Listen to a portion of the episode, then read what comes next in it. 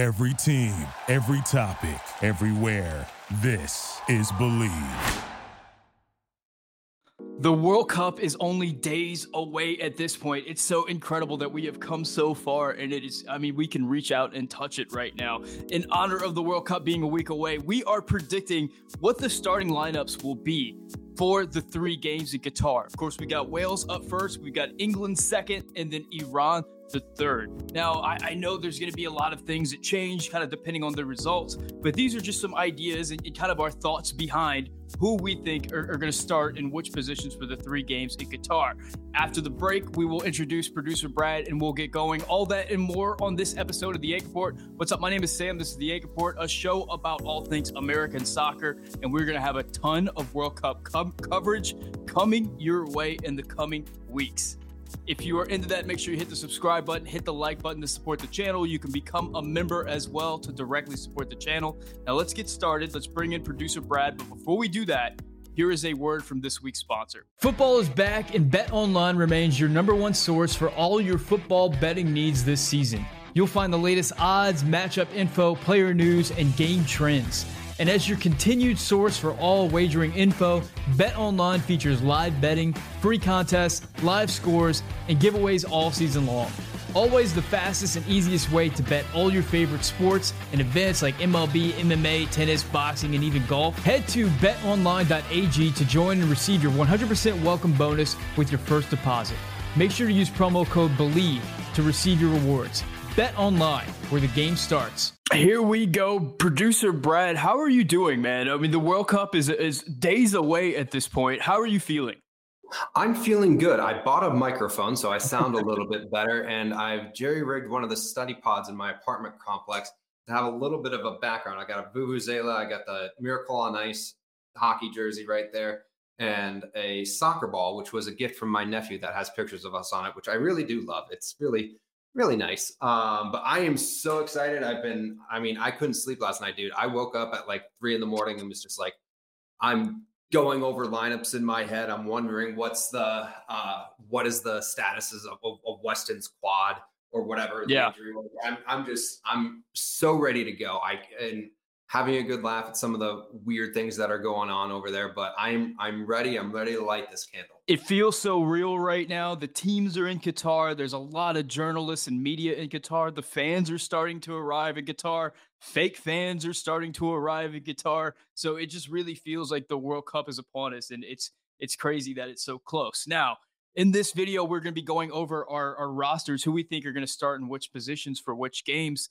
Uh, now, going into that, there's there has to be some thoughts about why we're making the decisions that we're making. So I, I want to go to you first. I know we were talking a little bit before the video, uh, but what are some of the things that we're hearing right now from the players that we're hearing in camp that are, are kind of giving you some ideas about who we're going to start and in which position?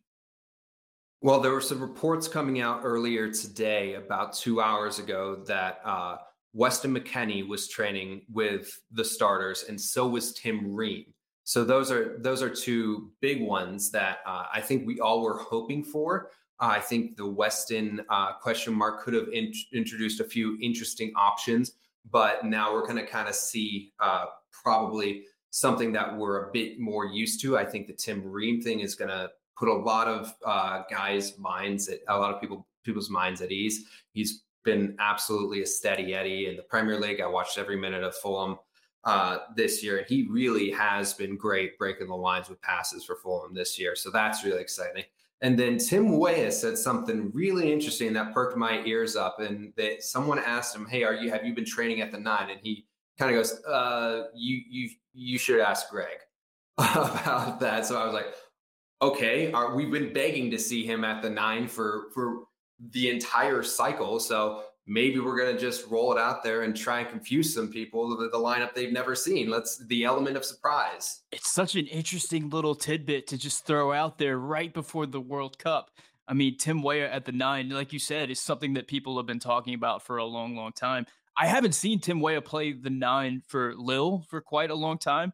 Uh, I don't know how it would work. Right but wing back recently. Yeah, yeah. I mean, uh, anybody with American passport can play wing back. Apparently, is something that we've learned in the last few weeks. So, but before we get started with Wales, Are there any players that you have down that you think are going to go 90 minutes all three games? 90 minutes all three games. Christian Pulisic, absolutely. I think Tyler Adams, unless he is, unless his legs are falling off, he's not coming off the pitch. Same with Jedi Robinson. I think that left back position is we would have to be forcing someone who isn't a natural left back to uh, come into that position and kind of just try and make it work. So as long as Jedi's ankle can hold up, uh, fingers crossed, then I think he's going 90 minutes every single game. Um, I think Walker Zimmerman's another one, even though we might see Cameron Carter Vickers maybe uh, if uh, Walker needs a spell here and there. But main ones for me are on that uh, left side and in the midfield. Uh, I think that Yunus Musa and Weston McKennie. I think there could be some interesting things with Gio Reyna and Brenden Aaronson that they could finagle with a little bit that wouldn't necessarily make them go uh, 90 minutes every single game. But as far as Tyler Adams, Christian Pulisic, and Jedi Robinson, and of course uh, Matt Turner, the goalkeeper, yeah. um, I, I, I I don't see those guys coming off the field. Yeah, you're right. One one interesting one would be like Serginho Dest, but th- he's one whose fitness I worry about, and I guess that's something that we're going to get into. Uh, so let's let's start with the Wales roster. We've already established Matt Turner in goal. We've established Jedi Robinson as the left back. Who is mm-hmm. your left center back for this Wales game? And before you answer, I'll, I'll preface it with uh, there's a lot of speculation that um, Wales is going to sit back against us, that they're going to bunker, that they're going to let us have the ball for the majority of the game. And um, I know Lexi, Alexi Lalas, for one, has been speculating that Wales just, just does not have a lot of speed uh, in the attack outside of Gareth Bale. Um, so, do we need as much speed at the center back position? I'll, I'll let you take it away. Who you got for your left center back?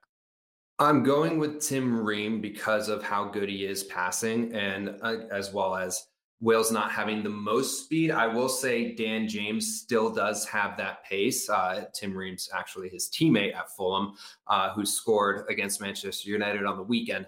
Um, but I would go with Tim Ream mainly because uh, there might be some nerves from these guys. I don't know how much uh, in that camp. And this is a guy who I mean, no one, uh, only DeAndre Yedlin has that experience in the in a World Cup. But Tim Ream had, he's 35 years old. He has been, uh, he's been all over the place. He's been everywhere. He, he, he, he will be that steady Eddie in the back line, and his relationship with Jedi Robinson, I think, really could help calm things down in the first match of a World Cup where emotions are definitely going to be running high.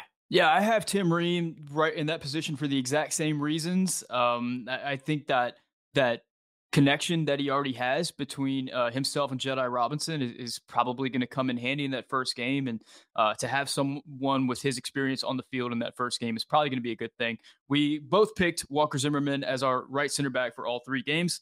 So let's move on to the right back. I have Serginho Dest. Do you as well? I do. Um, I think if uh, I mean, Dan James is kind of one of those guys that has that pace. I'm not sure. Uh, I don't think he'll be lining up uh, opposite Serginho Dest. So I think if Serginho Dest is going to bomb forward, I don't think we're going to have to have that in the back of our minds where he's going to have to get back so much. So I would love his pace and his skill on the ball going forward, especially for this game if we're trying to get on the front foot early. Yeah, he had a he had a pretty solid game his last game for AC Milan where he was pretty saucy. So I'm pretty excited to see what Serge is going to do in Qatar. Now I think things get interesting whenever we head into that midfield. We both established that Tyler Adams was going to be our uh, defensive midfielder. Um, we could potentially see a double pivot in this game. We I, I, I'm not exactly sure what Greg's going to be doing in that midfield, but who are your two midfielders to pair with Tyler Adams? So before this afternoon, I had Yunus Musa and Gio Reyna uh, in there, possibly Brenden Aaronson. But because of what I've been seeing out of some of the reporters that Weston's been training with the one ones, I I think uh, I think that is something. I think it's going to be MMA, and I think there is that continuity there. Um, even though with injuries they haven't played that much together, but they seriously. Uh, Yunus helps the buildup, and uh, Weston has that danger in the final third. Uh, so I, I, think that's uh, that's kind of that's going to be who we're rocking with. Um, I I understand that completely. My thought was that MMA is our most defensive midfield, and I also don't. I also worry about Musa and McKennie as far as playing all three games. Uh, so I did have McKennie sit for this game, and, and I do have Musa and I have Brenden Aaronson uh, starting in the midfield for this game. I think Brenden Aaronson's a solid call for the Wales game in the midfield because so many of the midfielders, I mean, so many of the Wales players are Premier League players or at least English style players, which is a, a league where Brenden has been absolutely thriving in the midfield. Um, I think this is a game where we're, we're going to have a lot of the ball. Um, and, and, I think Brenden can come through in, in that midfield position. If we play a double pivot with Brenden at the top of the spear, um, that that could make a lot of sense for me.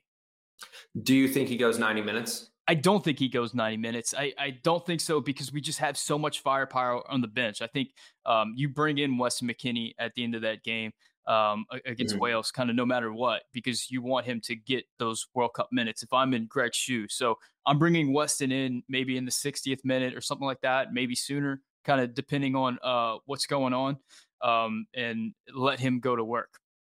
Yeah, absolutely that's a good shout. I'm totally with you on that.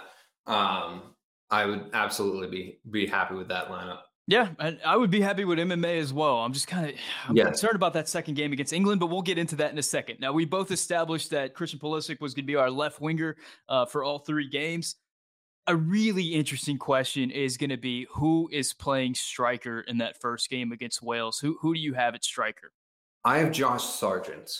Um, I think because of some of Greg's comments about how uh, he's played against the English opponent, and a lot of those Wales players are either championship or Premier League guys, um, which Josh does have that physical experience. Uh, again, so he's not going to be uh, willing to back down from the physical element of uh, of that challenge. So I would go with, uh, as the Men in Blazers refer to him as U.S. Soccer Gritty. Um, I think he, I think this could be the match he definitely starts. This is the match where I went with Jesus Ferreira, so I'm going to disagree with you there. My thinking is if you're going to play Jesus Ferreira in the World Cup, which game are you going to play him in? I, I, to me, the Wales game makes a lot more sense than say the England game or even the Iran game. I, I think, um, I, I, think Jesus is going to have some opportunity to kind of uh, find space and, and and kind of do his uh, connectivity thing in the midfield. I feel like this is the game for him to do that uh, of any of the games. So I think Jesus is going to get that first start. I'm kind of uh, foreshadowing what I think is going to happen in the uh, in the later games. Uh, but yeah. I, I, do think Jesus. I don't tell me if you've seen this, but I feel like of all the players um, since maybe the rosters have been announced, like I've seen the fan base just cutting down Jesus Ferreira more than any other player. And what I mean by that is like people already had a low opinion of Aaron Long coming in, so yeah. it's not like the opinion really got longer. Uh, I mean, lower.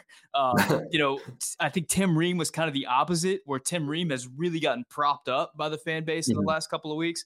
But I think Ferreira went from a player that people were more or less comfortable starting in a World Cup game to all of a sudden, like people are talking like Ferreira can't tie his shoes and and chew gum at the same time. You know, like it, it, he's he's just a terrible player. I don't think that's true.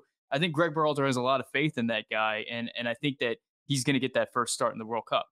You know, I this week I went back and I watched uh, the games from the June window, and the uh, um, game against Grenada where he had four goals.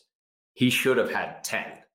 He was in the right position for so many of them, and he scuffed quite a few chances. So uh, against bet, better competition, which everybody at the World Cup is going to be better competition than uh, that game against Grenada, you're not going to get that many chances. So I think that gives me uh, cause for pause when you may only get one chance and you have to bury that chance, or else it could be the difference between lo- winning and losing and being into the round of 16 or being out in the group stage. So that's what gives me cause for pause with Ferreira. It is the great Jesus Ferreira debate, the man that creates so many opportunities with his intelligence and uh, with his speed, with with with the way that he reads the game and his ability to to uh, get shots, get the ball out of his feet and into a shooting position in a, in a in a quick way. I think he does that better than any other striker that we have.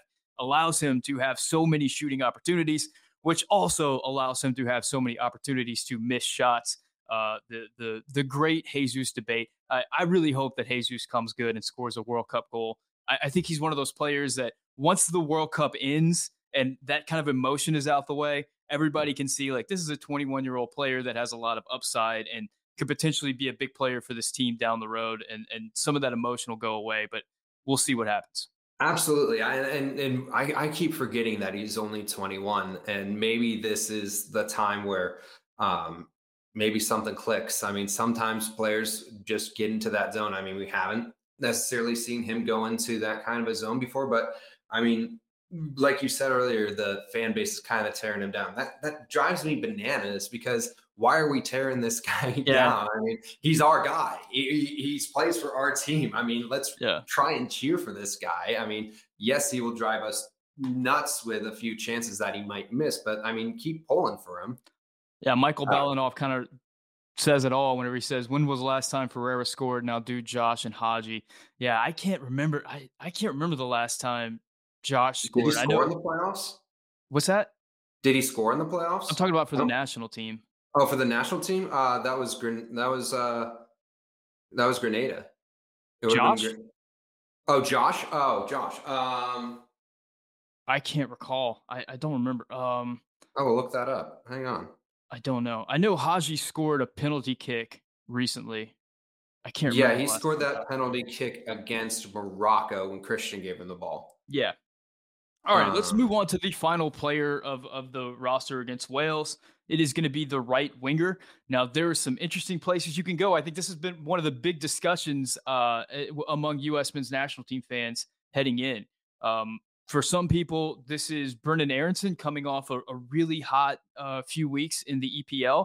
For some people, this is Tim Weah, the player that has just been so damn effective for the U.S. throughout World Cup qualifying. And for others, it's Gio Reyna, the young phenom who has all the talent in the world, but just has been injured for so long and hasn't had a lot of opportunity to play with the U.S. men's national team. Who do you have for the right winger in the first game against Wales?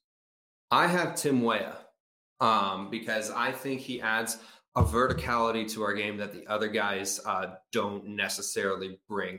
I think Gio and Brenden like to cut inside and take guys on a lot more.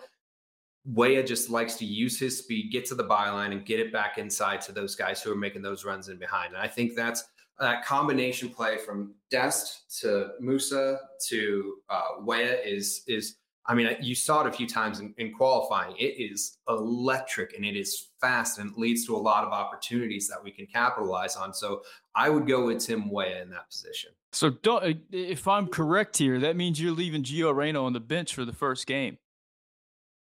To start, he's definitely getting in the game, um, but I don't know. I that's that's why the Weston of it all makes it so interesting.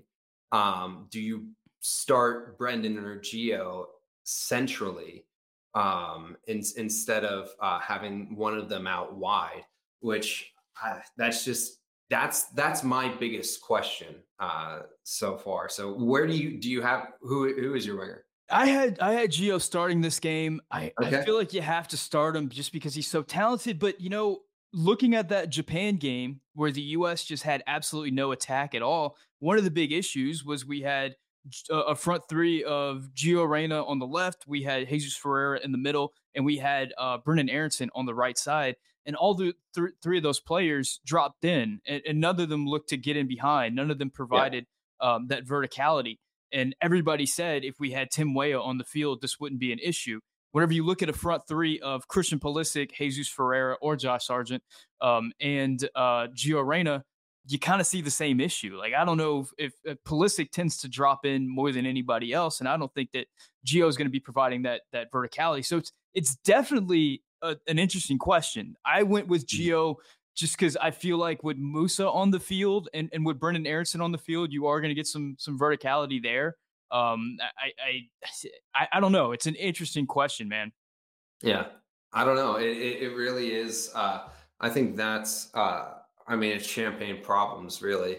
I mean, you've got a lot of great talent, and unfortunately, some of them have to uh, stay on the bench. You know, I did see uh, on CBS Sports HQ, uh, Thomas Rongen put out a lineup yeah. that had uh, Gio playing the nine kind of like a false nine, and we were able to have Weah, Gio, Christian, Brenden, and that was that just blew my mind um, because that's something. I mean, I would love to see that.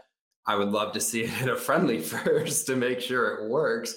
Um, but that's certainly one way to get all our best players on the field at one time. Yeah, but Gio's never played striker even for his club team. I, I don't know no. that he's ever done it. So it would be a wild thing to do to unleash that in the middle of the World Cup. Um, I will say, if you start Gio Reyna, that means that you get to bring Tim Weah off the bench late in the game, which is an exciting proposition because that guy, um, that guy just brings so much speed and directness and – um, I, I, I think he's a little bit underrated with his playmaking and his flair and his ability to combine. Um, so it, it's it's an exciting proposition. Do you have any thoughts about how you would handle the subs with your starters? Oh, um, well, if I'm going, I would definitely bring uh, Reyna in for Weah after uh, about 60 minutes if we're going with the lineup that uh, I put out there. Um, I think Joe Scally would come off the bench for Serginho Dest, probably. Uh, if we have a lead, I wouldn't be surprised to see him or maybe DeAndre Yedlin uh, to kind of close up shop a little bit. And uh, Serginho hasn't gone 90 minutes in a long time. Uh, now, Greg's comments about him being an interesting cat and only really focusing on the World Cup. I mean, maybe he is 90 minutes fit and just has been uh, down with a case of World Cup fever uh, in his time at Milan. Um, but I wouldn't be surprised to see Joe Scally coming off the bench, maybe DeAndre Yedlin. Yeah, it was mentioned uh, way further up in the comment section, but what's uh, what somebody said, uh, Joe Scally for his uh, defensive ability versus uh, Serginho Dest, which I think might be something that we see throughout the World Cup if uh, if questions about Serginho Dest's uh, ability to go 90 minutes, especially 90 minutes for all three games, comes to fruition, um, it, it's it's going to be an interesting thing. You, are you think we're ready to move on to the England game? Yes, and you you kind of lead me into one of my changes for the England game, actually. Yeah, and and we're I guess I guess we have to assume that at this point that we either won the Wales game or we tied it, right? Like I think that mm-hmm. that's that has to be what we're assuming going in. Hopefully, we won it. I, I definitely think this is a winnable game for us. Uh, but let's get let's get started. Versus for the England game, this is going to be the strongest team that we have to play in the group. Um, this is a team with absolute electric firepower on offense. We talked a little bit uh, before this. Uh, Tim Ream did mention on his podcast that Willian mentioned in passing to him uh, that the English team has a lot of offensive firepower, but their midfield and their defense is not quite up to that par of what you would think of as, as like the absolute elite teams in the world. Uh, so there are some weaknesses, although I think that we would trade some of their defenders for some of our defenders, uh, and maybe even some of their midfielders if we're honest. But um, let's let's get started. We we're assuming um, uh, Matt Turner in goal. We're assuming Jedi Robinson uh, as the left back. Who do you have as the left center back against England? I'm sticking with Tim Ream. Uh, as long as he can have the minutes in his legs, uh, which I mean, this is his one shot at a World Cup. He's not coming back for uh, 2026. I think he's gonna just leave absolutely everything out there.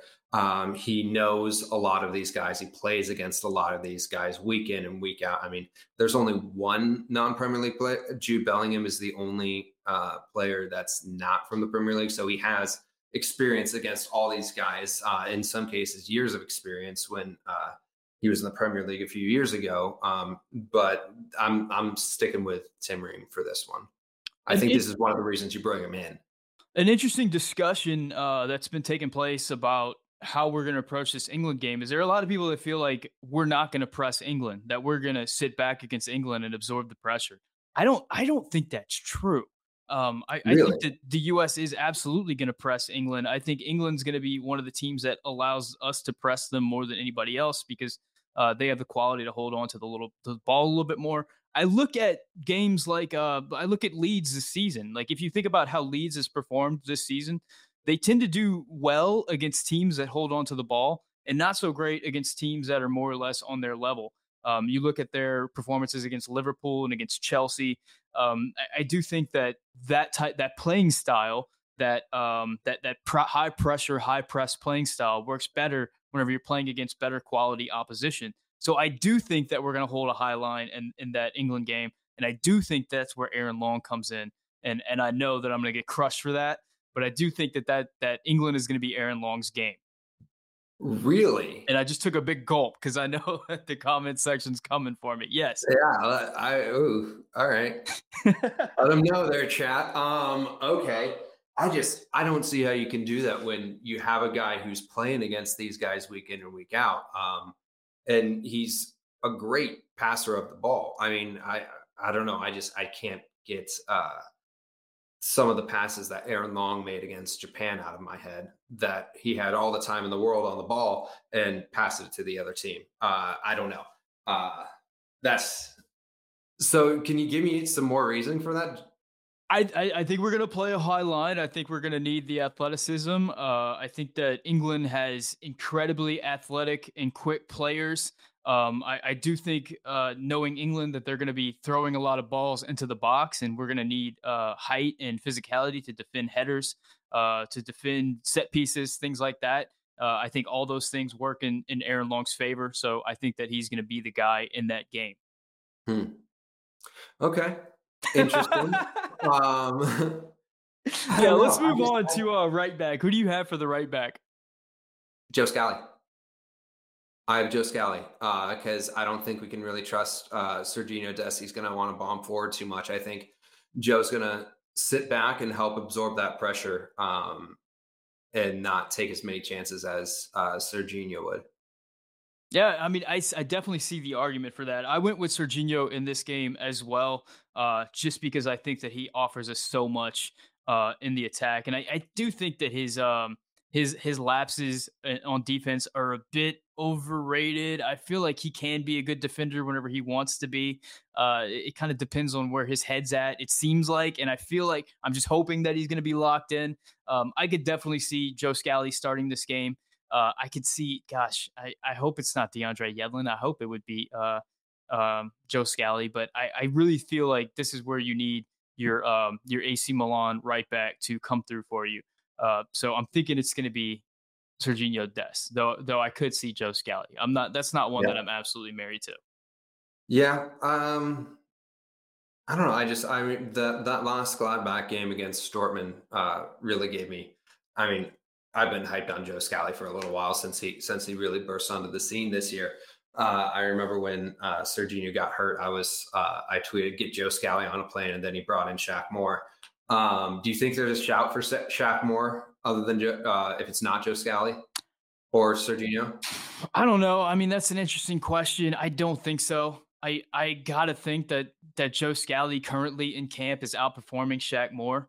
Um, mm. I, I would think. I don't know. Uh, Shaq Moore does offer you a little bit of that two way player. Uh, Shaq Moore can can uh, serve in a nice ball in the final third, and he can also uh, be a service, serviceable defender. I think that Scally's probably better than him at both of those yeah. things. Um, but it's another one of those situations where you know you mentioned in uh, the first game against Wales against starting Tim Ream because of ex- his experience and everything like that. I mean, Joe Scally is one of the youngest players on the roster of a roster mm. that is very young. Uh, so that is a big moment, man, to start him against England in, in, in the second World Cup game. That is that, that is a lot. I, I had a thought. I was thinking about this earlier today. I saw Fox tweet out uh, a virtual tour of the stadium that they're going to be playing. The, I haven't seen the second or third game, but the first game, and the capacity is only forty thousand. Uh, and I don't know. I just have this weird feeling that um, these guys aren't going to let the moment be too big for them. I think if they can just focus that I mean, he Joe Scally's gone into Dortmund and faced against gone up against the yellow wall, which is going to be a much more intimidating environment. I don't think it's I, I, don't know. Are these guys young and for lack of a better term, naive enough to go, oh, this is, you know, not that big, not that loud. I mean, sure, there are hundreds of millions of people watching at home, but kind of be able to focus in the moment enough and kind of not let I'm thinking I'm just thinking about Joe Scally going into some of those absolutely daunting Bundesliga stadiums, and he hasn't let the moment be too big for him. Yeah, and Burnman says uh, 30k will be cardboard cutout, so it's going to be like playing during the pandemic. It might be some of those fans that have uh, like England written on their chest that quite clearly are not English fans that we've been mm-hmm. seeing. Oh, they were they were in perfect tune seeing footballs coming home. What are you talking about? All right. Let's move on to the midfield. In the game against Wales, you went with the MMA midfield. Who are you taking in the game against England? I'm sticking with MMA. Um, because I think you and I, I think you you're you're of the opinion that we're going to be pressing. I think we we might absorb a little bit more, and I think that is uh, a more defensive lineup. And uh, if we're getting uh, if we get forward on the counter or if we play for set pieces, I need Weston's head in there. Uh, I mean, him him in the air could be uh, our secret weapon to putting one in the back of the net. Um, so that's why I'm. And also, I want to see Yunus Musah score against England. I think that would just be a, some good shot in Florida. You know, this is the first, like, I hadn't even thought about Yunus Musah playing England and how big of a game that's going to be for him emotionally until you just mentioned that. That hasn't even been on my radar. I mean, he's such a citizen of the world that I think he, he, no matter, I mean, he was eligible for four countries. Uh, so I think whichever uh, one he would have chosen, he would have been happy with. And I think he, uh, I think a few of the nations fumbled the bag a little bit with him by not paying enough attention to him. Um, but I think uh, I don't know. I, I, he's obviously happy to be. He, he he's called the team a brotherhood before, um, and I don't think he's one of those guys to hold a grudge. But I still think in the back of his mind, he he's going. I was at the Arsenal Academy with Bukayo. You could have had me.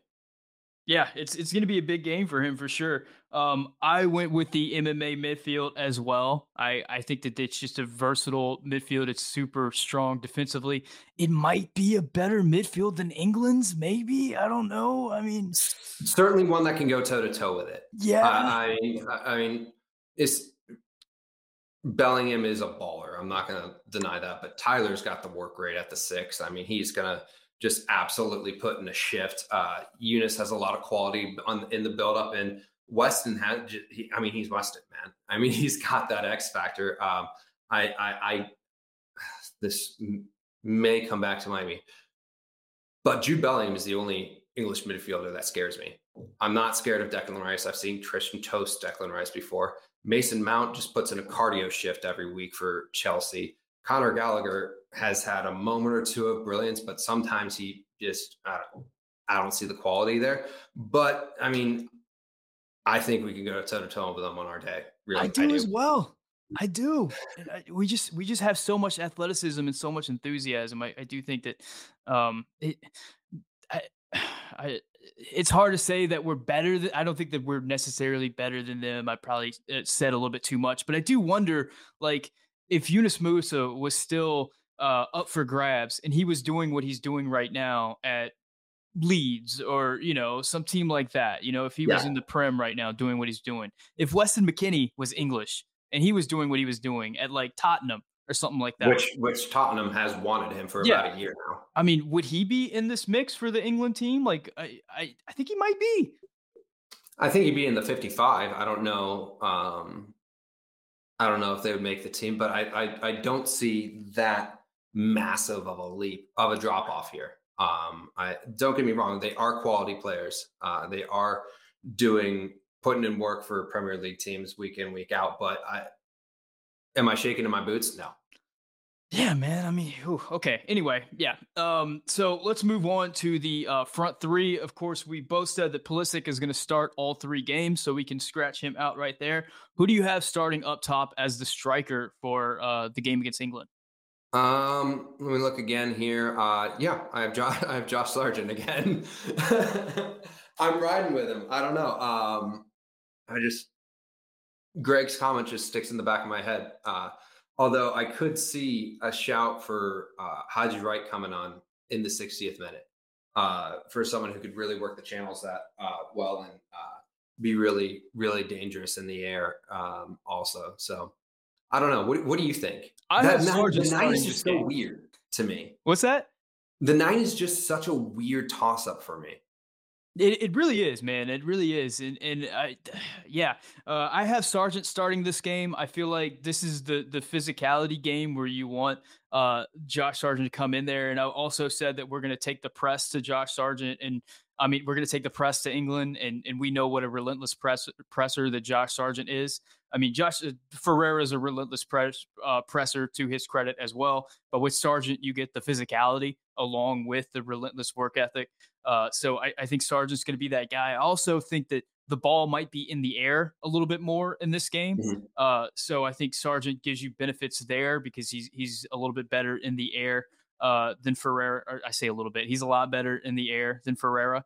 Uh, yeah. So I, I, think Sargent gets this gets this in this game.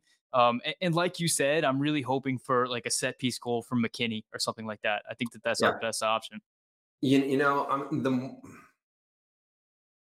again, this may they may roll this clip back for us, um, but it, it, reminds me a lot of the 2002 team, and this game against England might kind of reminds me against of the game against Portugal. I think this could be a surprise game for us, where we really, um, you know, we either could sit back or we could go the lead style and just take it to them and just run them to death, um, which granted will open us up the at the back end for those world class attackers. But I don't know. Uh, I just I really see a, a, Weston against Mexico style goal uh, coming from uh, like he did in the Nations League final. I think he's going to be elite in the air, and uh, I mean these guys.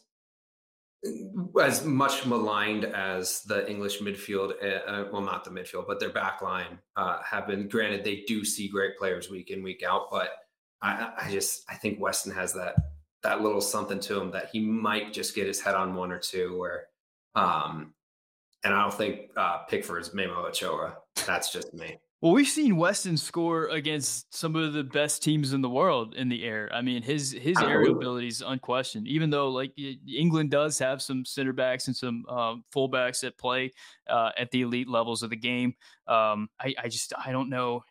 I, I mean, it, do they have Rio Ferdinand? You know, like is he? No. Do they have that guy who's just going to win everything in the air? I, I, don't know. No. Okay, for the right midfielder, uh, or, or, the right wing, uh, depending on what nomenclature you want to call it. Uh, I know in the first game you left Gio Reyna on the bench. Are you going to do the same in the second game? I am not. I am gonna go with Gio at the wing. Uh, I think his quality on the ball is is gonna be uh, what what really shines through, and I think this could be Gio's. I mean, we know Gio. I mean, we've been following him forever, and and it came out today that Argentina, England, and uh, another country I can't remember who it was also know who Gio is because they invited him to youth national team camps. Um, but I think this could be Gio's introduction to the world stage uh, in this game. I think his quality on the ball. I think he could break down that back line. Is, and, is there a, a, real moment? Is there a Gio Reyna Golazo moment in this World Cup? It feels like it feels like there's going to be a, a Gio Reyna moment in this World Cup. If there is a Gio moment in this World Cup, I think it's in this game. I think it is. I, I just I'm just getting myself I'm getting myself too worked up here. I mean, well, I'm talking myself into having a win here. Uh, I mean, just, oh my god, the storylines in this game are are going to be epic. I mean, you already mentioned Yunus Musah being uh, uh, having the opportunity to play for the English national team. Gio kind of had the opportunity to play for the English national team. Plus, he'll uh, likely have um, have uh, Jude Bellingham on the field as well. Christian mm-hmm. Pulisic, of course, is going to have some of his teammates uh, on the England squad. Maybe they play, maybe they don't. I'm not sure. I'm sure Sterling will start. I don't. I don't know. Maybe he won't. Uh, maybe a Sterling Mount. I, I, don't know. One of those guys. Um, so there's going to be that as well. I mean, Josh Sargent is a guy that kind of flopped in the Premier League. Uh, so this is going to be an opportunity for him to kind of, or if he starts, uh, to, to get some retribution there. I mean, it is just going to be absolutely electric. I, I think one of the great things that I mean, there wasn't a lot of good to come out of Josh's year in the Premier League, but his work rate, I mean, he wasn't out there to play. He was out there to run and try and survive uh, for that Norwich team in the Premier League who seemed like they were doomed to go down from the start. Um, I think that could be beneficial uh, in in this game where he he's he's just going to be relentless in in the attack for for us against guys that I mean he played against them last year, so that there is something to be said uh, for that. But uh, that physicality, I don't think he's going to back down from that challenge. I'm always fascinated by the uh, the game theory aspect of it all, and about how do you approach these games. Assuming that the U.S. gets three points against Wales, I mean, getting a result against England, like getting a draw against England, keeps the opportunity to actually win the group on the table. You know, so mm-hmm. how how you approach that game is going to be fascinating, man. I mean, do, do you? It's it's going to be so interesting how that all goes down. Are are you ready to move on to the Iran game? Let's do it. All right. Final game of the uh, three games of the World Cup will be the game against Iran. Uh, we've already established that Matt Turner is our goalkeeper and Jedi Robinson is going to be our uh, our left back. Uh, who do you start at the left center back for the game against Iran? Cameron Carter Vickers. Um, because I don't think that because uh, I do have Tim Reams starting those first two games. Uh, I don't think that we can play him three games in a 15 day period. I mean, as great of a season as he's having, he he is still 35 years old. Um, so I think um, this is uh, this is a really interesting opportunity to put uh, CCV in there and really see what he's got. I think he'll he'll be physical. He'll. T- I hope he uh, is disciplined because we have seen him uh, one time against uh, Real in the Champions League, Real Madrid, uh, and against Shakhtar. He's he's taken a few chances and not uh, not really. Uh, uh, and he's missed, for lack of a better term. He's he's whiffed on a tackle, and that led to uh, damage at the other end. Um, but I do think this is a game where if he if he keeps his head about him, I think this could be a good game for CCV. Now I, am getting a lot of uh, anti-Long comments in the comment section right now. I'll I'll say this: uh, Aaron Long did ha- does have more minutes next to Zimmerman than either CCV or Ream at this point. He did mm-hmm. have the MLS camp uh, where he got to play uh, next to Zimmerman with Berhalter in attendance for I, I, don't even know how long that camp was a week, ten days, whatever it was. Um, and he's had this opportunity during the uh, World Cup pre-camp you, so you're you're thinking that Greg throws all that out the window. He's not worried about that at all, and he's playing Ream and CCV in these three World Cup games. Yes. Um, I don't know. Maybe that's just me talking myself into it. Um, I don't know. I, and I think a lot of a lot of this is predicated on the fact of what happens in the previous games. Um, if we're searching for a point, if we're searching for a win there, I think that that could change things. Um, I don't know how much weight. I think I think the the MLS camp was more of a uh, just a fitness. Who, I think it was who, who's filling twenty three through twenty six. I think that's because uh, because I think I don't know. I think Acosta had already booked his ticket because of how good he is on set pieces and how much uh, how much of a workman he could be. Um, but for long, I just I don't know. I just I, th- I Greg yanked him after 45 minutes against Japan, didn't he? Uh, who's that? Uh, Aaron Long. I believe so. Yeah. So. Yeah, McKenzie played the second half. Yeah, and we switched to that back three. So I don't know. What do you think?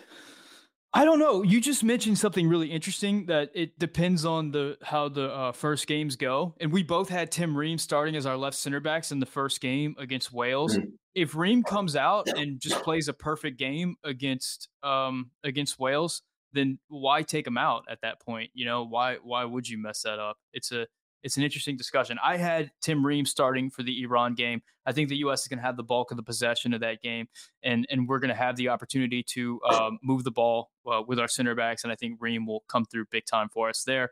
Uh, but I just I, I don't see that the center backs are as separated as everybody else does. I don't know if if Ream comes out and has a great first game, then, then play him all three games. I don't know. We, we just got to hope that we don't have issues at center back in, in this World Cup. I just, I, I just, uh, I, I just see, I see those two first two opponents. I see Wales and I see England, and those are two, two sets of teams that he has experience against those guys. So I think that's that's one of the reasons you bring him is because he knows those dudes. He knows their game. Yeah, and I guess I guess Long got some valuable minutes against uh uh the uh Asian teams against Saudi Arabia and Japan. That went well. Um all right, who do you have it right back for Iran? Uh Sergiño Dest. because uh, I do think we're going to have the bulk of the possession. I think his, his bombing runs are going to uh, have to because I, I, do think uh, they're going to sit. Uh, Iran's going to sit in a low block. I think they're definitely going to need to get some width down down the field and some verticality. Um, so uh, I think his his offensive aspect of the game uh, is really going to be necessary, and I don't really fear them on the counter that much. So I'm not. I mean, like you said, I think his defensive lapses are uh, mainly mental, and I think if he's on it, he's on it. He'll be fine. Um, but I think uh, I think he's going to really help us out trying to unlock that uh, low block that they're going to play. Yeah, I had Sergiño Dest as well, and I'm just kind of realizing that I had Sergiño Dest starting all three games, which I don't. Uh, is is that going to happen? I guess if I things go so. really well, and we have the opportunity to sub Sergiño Dest off and, and kind of keep him fresh, then maybe that's a good thing. Um, I could see somebody else starting the game against Iran. Uh, maybe it's Joe Scally. Um, maybe it is Shaq Moore. I don't know. Um, but I, I, would feel most comfortable Sergiño Dest starts that game for all the reasons you mentioned for his uh, comfort on the ball. I mean, he's an absolute beast in the buildup. And if, if we are going to have a lot of the ball in the back uh, for that game, then there's no better player on the roster than Sergiño yep. Dest in that position. So um, hopefully he's available. Who do you have in the midfield for that game? Let me look here. Who do I have? Up, uh, I have MMA again. I think we're just gonna. I think we're gonna ride it out with them if everybody's fit and healthy. I don't think, uh, you know, an interesting shout could be for uh, bringing Brenden or Gio in at the at uh, and playing a ten role, but I, I, just I we haven't really seen it that much, so I think they're going to ride with MMA. Yeah, I have uh I have what you just said. I have Adams, McKennie, and Gio in that particular position. Now, um, this is if you if you have like the dream World Cup so far, and we beat uh, Wales and we beat England, maybe you start I don't know Brenden Aaronson or somebody else in that position for that game. I could also see Brenden Aaronson uh, playing that as well. It does it. I don't know. I I don't feel like Gio is going to be able to start all three games back to back like that. It, yeah. it, seems unlikely. Um, so I could be talked into um, either MMA or maybe uh, M AA for that particular game with uh, Brenden Aaronson in the mix. Um, so I, I have Gio written down. I think Gio would be really fun in the midfield. It's something that we haven't seen yet uh, for the U.S. men's national team, but I think it's certainly something that he can do, especially if we tweak it and it's more of a double pivot with uh, Gio up top as more of a 10 in the midfield where he kind of likes to receive the ball and play anyway. He doesn't have a lot yeah. of defensive responsibility. I don't think we'll necessarily need him to have a lot of defensive responsibility in the Iran game. Uh, but I guess that's something we'll we'll find out whenever we get there. We'll definitely find out, and I think the, the, this Iran game is going to be so interesting. Um, just the Iran team situation is uh, a bit of a precarious one with everything going on. Gio, oh, shout for Luca de la Torre. Yeah, I was about to ask you. Savi shouts out Luca de la Torre. Now, I know the last time we saw Luca, he did not look very good at all um, in September in the game against Japan. Uh, following that, he had an injury, so there was questions about him e- even being on the roster. Um, he makes the roster, but he's coming in just not getting a lot of minutes for Celta Vigo at all. Um, not quite that exciting player that we thought he would be during World Cup qualifying. I mean, what do you? Let's while, while we're on the subject, what are your thoughts on Luca Del Torre? Uh, I think this could be an interesting game for him to come off the bench on. Um, I, I, think he could come in for Yunus Musah possibly, because um, I don't know. I don't think he's going to be match fit, uh, at least for the first game. And in that second game, I think we're going to ride with MMA until the wheels fall off. Um, but I think this this could be uh, an interesting game where he he can help us build out of the back and, and get on that half turn uh, and really help connect the the um, the the attack going forward there. I think that that might be an interesting shout. Actually, I'm not know. starting him, but I, I, think bringing him off the bench could be interesting.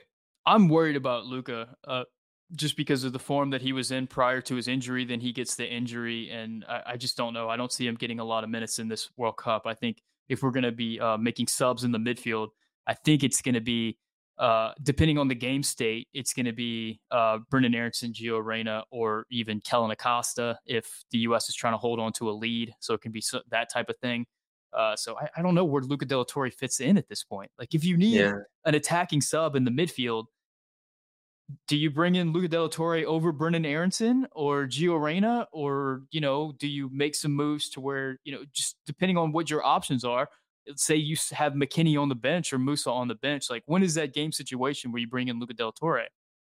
Yeah, interesting. And, and you you bring up an interesting name, and I said this uh, last week. I think I think Kellyn Acosta is going to have a role to play. I think there's going to be a time where Kellyn Acosta is going to come in where we're trying to see out a draw, yeah. and I honestly think that if we're trying to see out a draw and we win a free kick in a good area, I think he could be really dangerous. And I think uh, we saw it up here.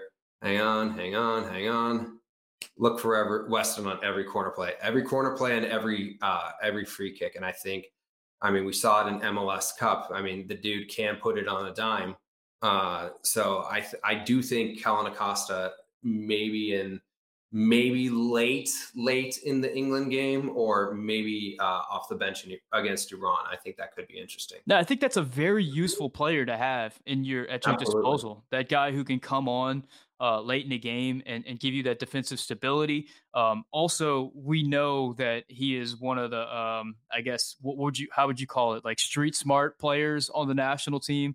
Like if there's a scrum, if there's intensity, he's got a little Dempsey in him. He he's got a little. Uh, I mean, I, I, I remember the um the penalty kick for Pulisic in the uh, no, it wasn't it wasn't Christian's uh, penalty kick. It was uh, it was the ensuing Mexico one, and you had everybody was getting in the refs here, and I can't who took that penalty for them. I can't I, remember. Oh man, I don't remember. I don't remember at this point.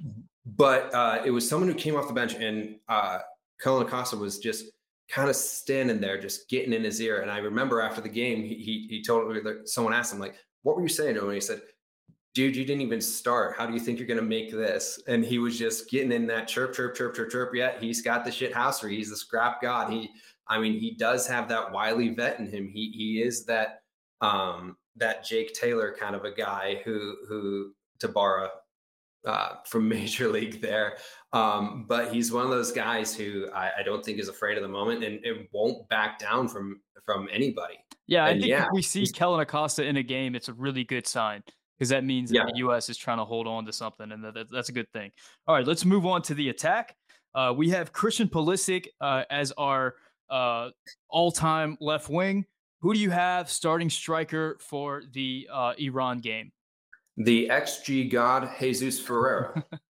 because um, I can see him doing a lot of off the ball stuff to uh, help break down that low block. Uh, I think his movement is really going to be an asset in this game.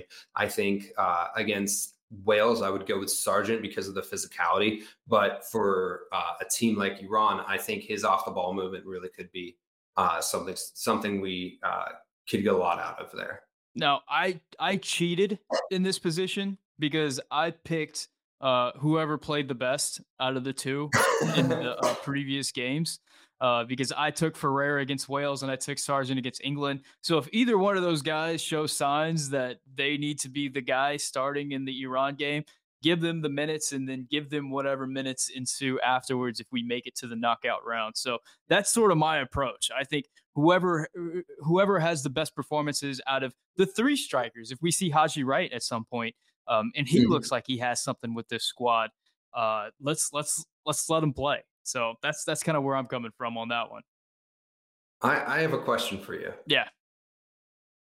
Do you think that Christian Pulisic was in Greg's ear with the Haji Wright uh, uh, situation? I don't because they are close. I don't necessarily know if Pulisic was in his ear about the Haji Wright situation, but I do think that Greg Berhalter, considering that he was in the um in, in, he wasn't on the 98 team but he was around that team and mm-hmm. he was on the 2002 team um and we know that the 2002 team had just this incredible um, camaraderie within the group, and that the 1998 yeah. team absolutely did not. I think he understands how important that is, and I think that he predicates um, relatability and, and and camaraderie and having a strong group um, mm-hmm. as one of the main things that that he wants whenever he's picking these roster slots. And I think that we saw that in some of these interesting decisions that he made where mm-hmm. he left off Zach Steffen so that there wouldn't be that keeper de- uh, debate uh, heading into this World Cup. Um, he brings um, someone like Tim Ream, who's such a locker room presence. Um, he he he brings Haji Wright, who has this background with these players, as opposed to Jordan Pefok. Uh, so I, I do think that that's a really important thing for Greg Berhalter. I think that's something that a lot of people are are, are underrating. Uh, so I, I don't necessarily know that Pulisic was in his ear about Haji Wright, but I do think that Greg took that into account whenever he picked Haji Wright. As Herb Brooks once said, I'm not looking for the best guys, I'm looking for the right guys. Uh, I think that is interesting. I think it's interesting that you bring up the O2 team because I really, you know, the more and more I think about it, I, I do see a lot of parallels uh, to that O2 team. I was listening to Landon Donovan on uh, on In Soccer We Trust today, and he was talking about how in O2 he and DaMarcus just felt like, hey, we're 20 years old. We're at the World Cup. This is awesome. We can just go out there and play free. And in 06, he really felt pressure and he really felt like he had to be the guy and had to do everything. I think uh, surrounding our stars like Christian Pulisic with guys that he really enjoys and, um, you know, just kind of make things uh, comfortable for everybody to where it kind of feels like a like a college situation where you're just meeting up with your friends to play soccer and granted there's a the weight of the world on these guys shoulders but as much as you could alleviate uh, the um, the pressure uh, from these guys so they can go out there and play free i think that's going to go a long long way I love that BMR 209 says, but do we have a great photo shoot like in 2002? Yes, we do. Absolutely do. Uh, was it was it GQ who put out those pictures? It was Esquire, Esquire. making Gio look like Tony Soprano out there getting his long, getting his newspaper. It was amazing. Tim Weah had a big suit on. Uh, he just he Tim Weah looked like he was rolling into the 1995 NBA Finals. It's like he was about oh, to cuss man. out Larry Bird in the back rooms. It was an absolute electric morning on Twitter. It, BMR, I don't know if you were uh, saying that to joke or you, or you didn't see it, but definitely go check out that photo shoot because we definitely have pictures that are going to. Uh, I tell you who, players who impressed me in that photo shoot that I did not expect. Tyler Adams looked like he was straight out of Esquire or GQ. The dude, I mean, I don't know if it was the outfits that they picked for him, but he looked natural. And that's not that's not a guy. That's a guy who's said in interviews they've asked him like, "Oh, who has the style on the team?" He's like, "Oh, Weston has style. Uh, DeAndre has style. Uh, Timo Weah has style." He's just kind of a. And then I saw uh, Tyler in this. I was like, "All right, Tyler, I see you." I mean, he was wearing some very large, shiny shoes, and he had uh, uh, a knit vest on with no knit undershirt. Yeah. So I thought I thought he looked I thought he looked comfortable out there. Fair enough. Next to Weah in the big suit, you know, I, I guess. I, anyway, we have one last position to pick. It is the right winger for the last game um, against Iran. Who do you have as your right winger in that game? The man in the big suit, Timo Weah. Um, I think I think uh, especially with that low block, I think getting to the getting to the byline uh, with that verticality for Ferreira uh, run making those runs in behind and, and doing that off the ball movement, I think uh, that could be that could be key for us. Yeah, I have Tim Weah as well. So so we agree on that. Um, yeah, uh, Tim Weah is one of those players that you know whenever you watch a lot of soccer, like I know that we do, you start questioning like watching a big club and seeing some of the wingers that you have, and you're just like, is that guy better than Tim Weah? Like, yeah, I've seen Tim Weah play so well. I just wonder if he's going to be one of those players that has a, a, big breakout World Cup. I mean, he's been at this situation at Lille for a few years where he's kind of mm. been in, in and out of the lineup just because he hasn't been consistently healthy for a period of time. Uh, but he's just one of those players that I feel like in the next few years could absolutely explode and could be another one of these players on these big final round Champions League teams. Um, and, and, this could be his moment. Could could he be the one to grab that big Golazo? You know, I, I've seen. Uh, I don't know if he's going to grab that big Golazo, but I think he, his his work rate and his effectiveness, I think, is really going to put him on the map. And I've, you know, you see a lot of the shouts for Gio and Yunus Musah to, you know, break out as the young player of the tournament, or uh, at least on our team. Um, but I think Tim Weah could. I mean, he's still only 21, I believe. Might have just turned 22. Um, but I think he. Uh, I think his speed, his knowledge of the game, I think he really could uh, introduce himself to the world to a lot of people in this tournament. Yeah, I, I, I agree. And, and, there's a few players like that. There's a few players on this national team that I feel like could have that big breakout tournament. Guys, in the comment section, let me know who you think will have the breakout tournament for the U.S. Who will be introduced into the world in a big way uh, on this U.S. men's national team. Uh, so we just went over our, our three lineups for the three games. Um, I'm, I'm, assuming that we both think that we're getting out and we're heading to the group stage. Um, and that uh, I, I, guess once we get to the group stage, it's like all hands on deck. Whoever's healthy, who, whoever's had the best performances over those three games, uh, those are going to be the ones that that play. I'm guessing is that is that where you're at?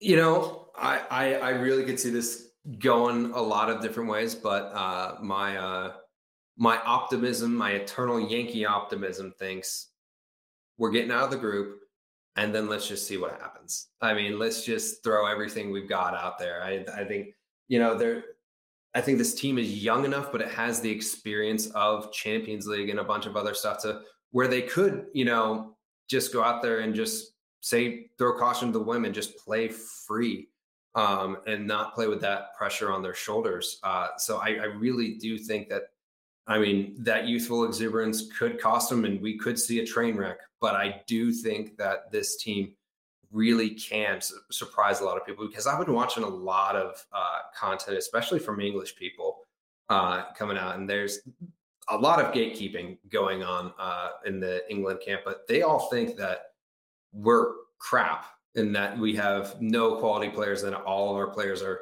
you know, mid at best. But I don't know. I think I think this team has a quiet confidence about them. There hasn't been a lot of talking.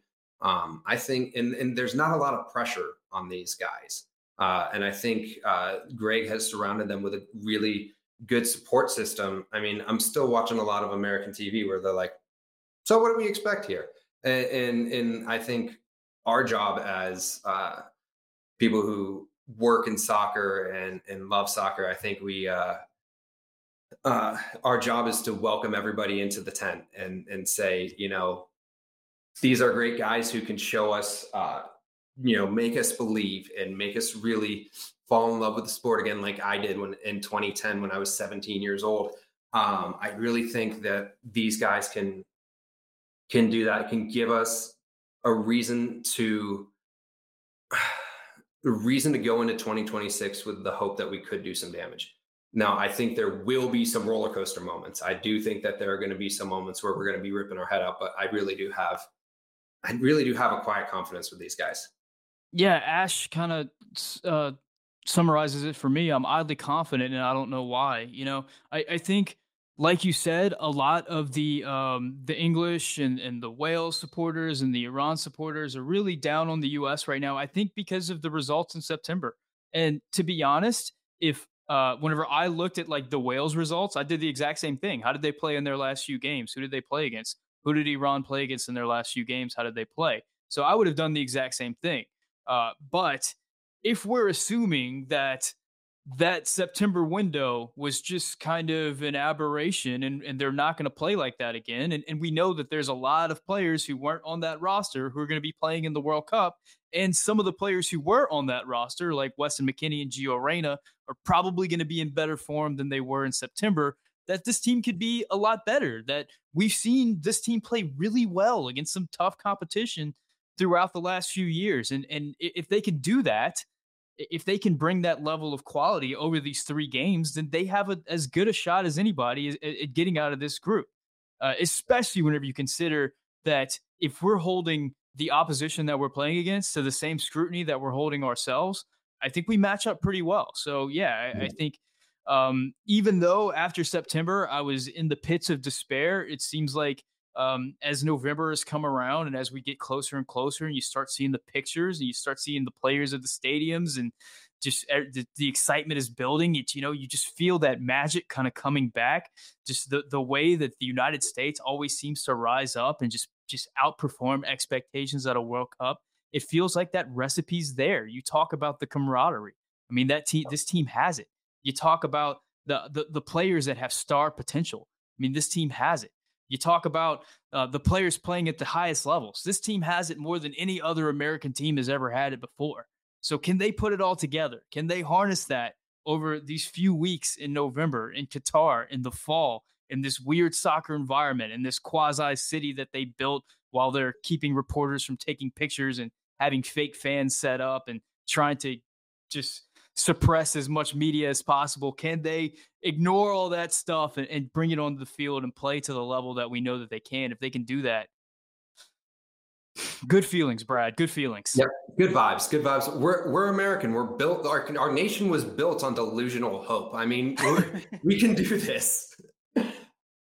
I mean, come on. I mean, how many times have have we have we had no hope and yet we have hope and then I mean, the I Battle of New Orleans, baby. I've been hearing so much about the War of 1812 lately. I said it a few videos ago. I said it again in the Alexi Lalas video, and I'll say it again right here. We won that damn war, England. I don't care what you say. You burned down the White House. You didn't hold it. You pulled out. You took your interest away from the United States. And what happened in the next 20 years? We expanded into all that territory. We grew into the, the nation that would eventually come in and bail Europe out in World War One and lead to the uh, the the the the um, industrial revolution that would make America the superpower that it is today. All because you couldn't beat us in New Orleans, England. We won that damn war. I don't care what you say. I don't care what Wikipedia says. We won that war. It wasn't a draw, and we're gonna beat you guys in a few weeks. Bad idea. Bad idea to come after a dude from Louisiana about the War of 1812. if you don't think that I've been to the Cabildo and the the New Orleans History Museum and all these field trips all of my life, learning about Jean Lafitte and and all Old Hickory and all that stuff, yeah, oh yeah, uh, I, I got. we oh were grew, we grew up believing that that we took down uh, the greatest army in the face of the earth over there. yeah. Yeah. Anyway, all right, guys, let's wrap this thing up. We've been over an hour on this. I, think we put together some pretty strong rosters, but I think we also showed that there's some real options and there's some real question marks at a lot of these positions. Um, and and regardless of the decisions that Greg Berhalter makes, if he stays within, I guess, the framework of like 15 or so players, we can we can put a quality side on the field, kind of regardless of the different directions that he goes, which is a really exciting thing for this World Cup. So, guys, keep it here. Thank you guys so much for watching. Thank you for uh for hitting the like button. Thank you for all the comments. There's going to be a ton of coverage from the Yank Report over the next few weeks as this World Cup gets started. So I, I appreciate it so much. I, I, like what Greg Perez says here uh, in the stream with your favorite World Cup moment. Mine is is pretty easy and it's pretty cliche. It's going to be the Landon Donovan goal. I mean, that's that's the thing that really I don't know if that was the moment that really set it off for me, but it, it was one of those moments that galvanized things for me and, and, made me realize how special this tournament and this sport actually is. Brad, what do you have? I mean, you you, you stole mine, but so I'll go with another one.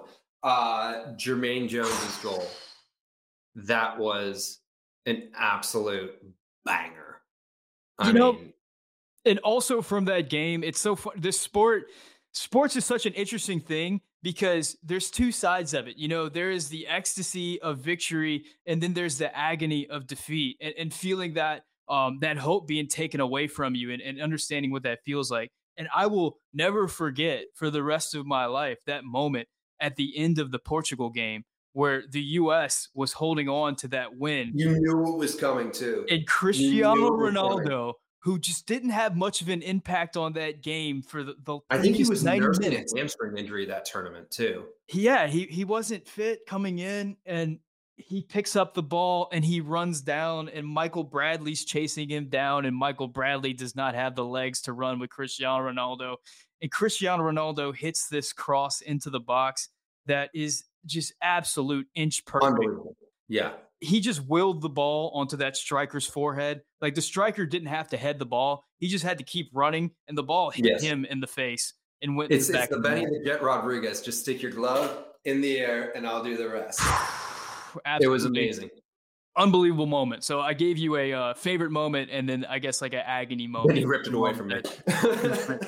Guys, thank you so much for watching. If you haven't yet, hit the subscribe button, hit the like button. If you want to become a member, you can uh, join in the member section that directly supports the channel. If you do that, you'll get a little badge in the comment section to let everybody know uh, that you are a member here and that you know you're you're you're part of the upper crust of the of the Yank Report Society. So I appreciate that.